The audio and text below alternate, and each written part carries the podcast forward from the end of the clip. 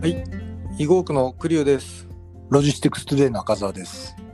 どうもよろしくお願いします。よろしくお願いします。はい、えー早速ですが、今日の、えー記事ですね、えー名阪特急で貨客混載、名古屋・大阪間当日配送可能にと、えーこういったが出ております。えーこれ、今まで新幹線を使ったり、いろいろこういう話は出てたかと思うんですが、まあ、特急を使った、えー通運という意味合いかと思うんですが、えーこれの意義などはございますでしょうか？教えてください。はい、えーそうですね。あのーまあこれまではですね、どちらかというと JR が先行してた印象ですね。はいえー JR 東日本、西日本、えーなどがですね、あのーえー農産品、水産品の産地から、まあ、新幹線であるとか、あるいは特急列車を使って、まあ、東京駅とか大阪駅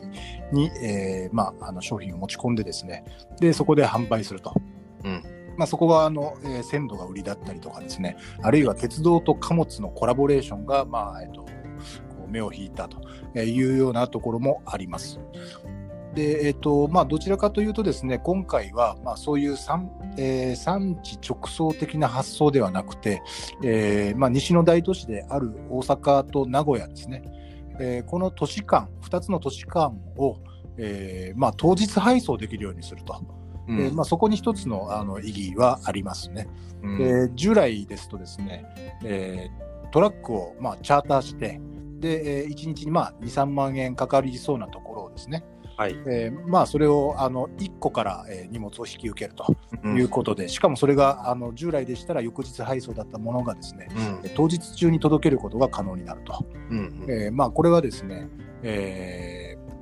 例えばあの大阪だとか名古屋の、えーからですねあの商品を発送する、えー EC の需要なんかも、まあ、見込めるんじゃないかなと思っております。でこのはいえー、と大体こう提供、えー料金というのがですね、え1個あたり2、3000円程度というふうに聞いております。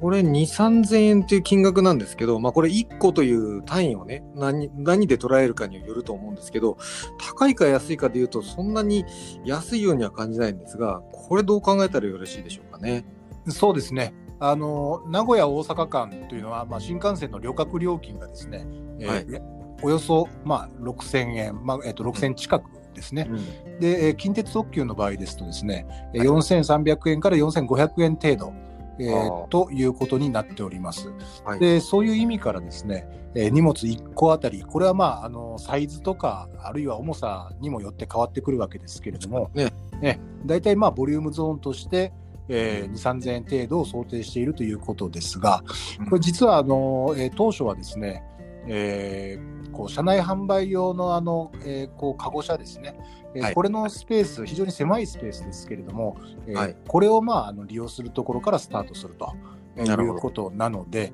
まあ、どうしてもですね、えーこう狭いスペースしかないので、えーあんまりたくさんの荷物を、まあ、積むことができないというところから、まああのえーなかなかあの値付けも難しいところがあったのかなという印象を持っております。うんなるほどですね。ただ、まあ、あの需要に応じてですね、はい。えー近鉄側はですね、えーうんこのスペースを拡大していくと、えーうん。もっとまあ他にも物置スペースに使ってたりっていうようなところがあったりするみたいなので、えーはい。そこにまああのスペースを拡大していき、でさらに需要がまあ伸びてくるようであれば、えー専用の車両をですね、えー一両連結するというようなあの構想も、えーまあ、否定はしていないと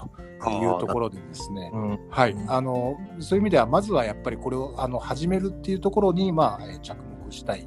で、うんそれがまあ今後どういうふうに、まあ、あの需要を喚起していくのか、えー世の中に受け入れられていくのかというところに注目したいところ、なるほどというこ。とですね。